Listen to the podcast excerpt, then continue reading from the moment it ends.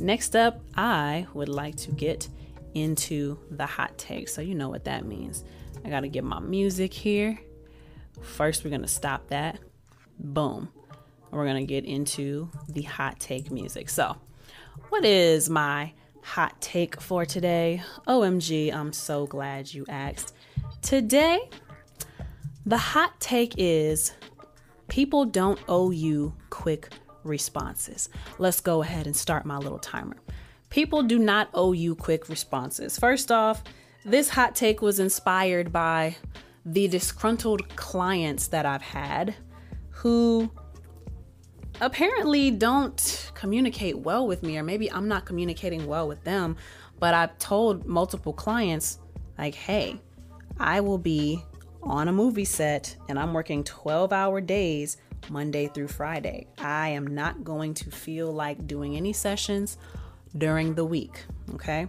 Some people got mad about that, kept asking me, Oh, well, can you do Thursday? What part of 12 hours a day does that mean? I can't do nothing during the week. Okay. I communicated that with these clients. Okay.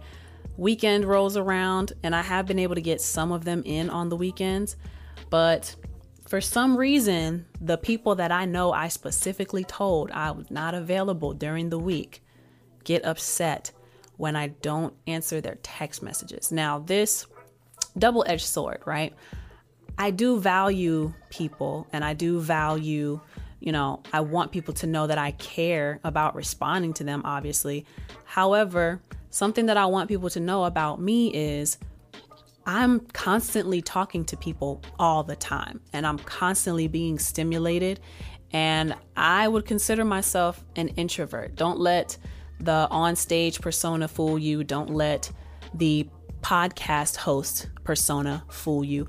I'm very much a an introverted and a lot of times shy person. So when it comes to having to talk to people all the time, and then the chosen profession that I've decided to go into with being an artist and being an audio engineer, it's a lot of energy that I have to put into other people. And when the end of my workday is finished, I want time for myself. Okay. So sometimes that means I'm getting to some of the messages, but I'm not getting to all of them. All right. And unfortunately, that does make some people upset. But and and I saw an Instagram post on this as well where this guy was like, "Well, it's not like people aren't on their phones 24/7 all day all and doing whatever whatever. Even if I am on my phone all day, I don't owe you a response." And that is the truth of the matter. Nobody owes me a quick response. Nobody owes me a response if they don't want me to. Now, there are some you know, thoughts like people are, well, if they don't respond, then they don't care. If they take forever, then they don't care. And that's not necessarily true. I think the more mature thing to say here is maybe they have a life. Maybe they're busy.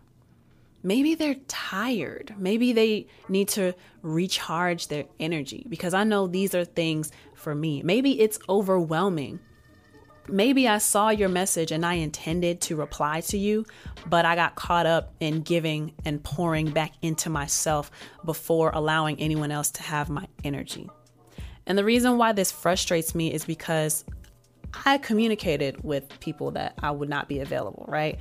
And that's not the part that irritates me. The part that irritates me is people coming back and being saying stupid things like, oh man, I've been trying to hit you up, but you ain't been like I, I communicated to you that I would not be available. Okay. I guess I should have said like don't expect messages to be answered either because 12 hour days is no joke. I'm literally waking up, going to set, spending 12 hours, coming home, barely eating dinner, going right to sleep because I gotta wake back up in the morning. Okay. I don't have much time for myself. But what really irritates me about this, it's not that they keep forgetting I told them I'm on set, right? It's that they come back with these snarky little attitudes like, oh, you know what? You need to be humble. You acting like you can't text nobody back. Stuff like that is going to make me not want to text you back because now you're sounding really entitled to my time and now you're sounding sensitive. Like, I guess I just feel like because I'm the type of person that I, I do struggle with text messages sometimes because I'm overstimulated. And then on top of that, there are too many ways for people to access me. These same kind of people, if they can't reach me on my phone, they'll text me. If they can't reach me on a voicemail, they'll if they can't reach me on a text, they'll re- they'll voicemail. If they can't reach me on voicemail, they'll hit me up on Instagram. If they can't reach me on Instagram, they'll hit me up on my Google number. If they can't hit me up on my Google number, then they'll email me. If they can't reach me through all of those, then they'll call the studio and ask the studio for me. And it's just like, yo, I give too much access to myself, which is my problem, right? I need to limit I need to limit how accessible I am to people. That's really what it boils down to. I don't owe anybody access to me. And that's what I want to communicate. That's my hot take. I don't I don't and you don't. Nobody owes each other access to one another except maybe like parents and kids. You should not neglect your kids cuz then, you know, jail. but uh yeah, that's my hot take. No one is owed attention. And excuse me, if you're not getting the attention that you want from someone, don't take it personally. Before getting all bent up and in your feelings, if something has been communicated to you, try to understand what was communicated or just be a little more gracious, like give a little more grace, right? Maybe they're tired, maybe they're working, maybe they're just busy, maybe they want to give time to themselves, right?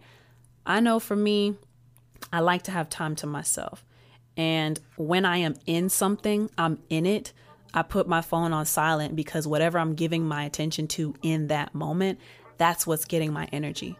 You'd be really surprised how many people like they love their experience with you in person, but when they can't reach you when they want to reach you, they get very upset. And that just doesn't sit right with me. And it makes me feel like I want to cut those people out of my life to be very transparent. It makes me feel like I want to cut some people off and block some numbers because I don't owe you access. And then you're getting disrespectful. I thought you had more respect for me. But now I say no, or you can't reach me when you want. And this person never calls, by the way, which is also interesting. but anyway, suddenly you can't get what you want, and now you're being disrespectful to me.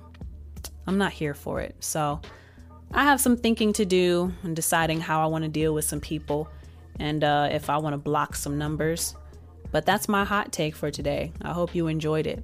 Now, what is to come after the break? We're getting into what my experience has been like living in Atlanta. I'm going to talk about why I moved to Atlanta, what my plan was for moving here, how I've grown my network, some of my good experiences, and some of my bad experiences.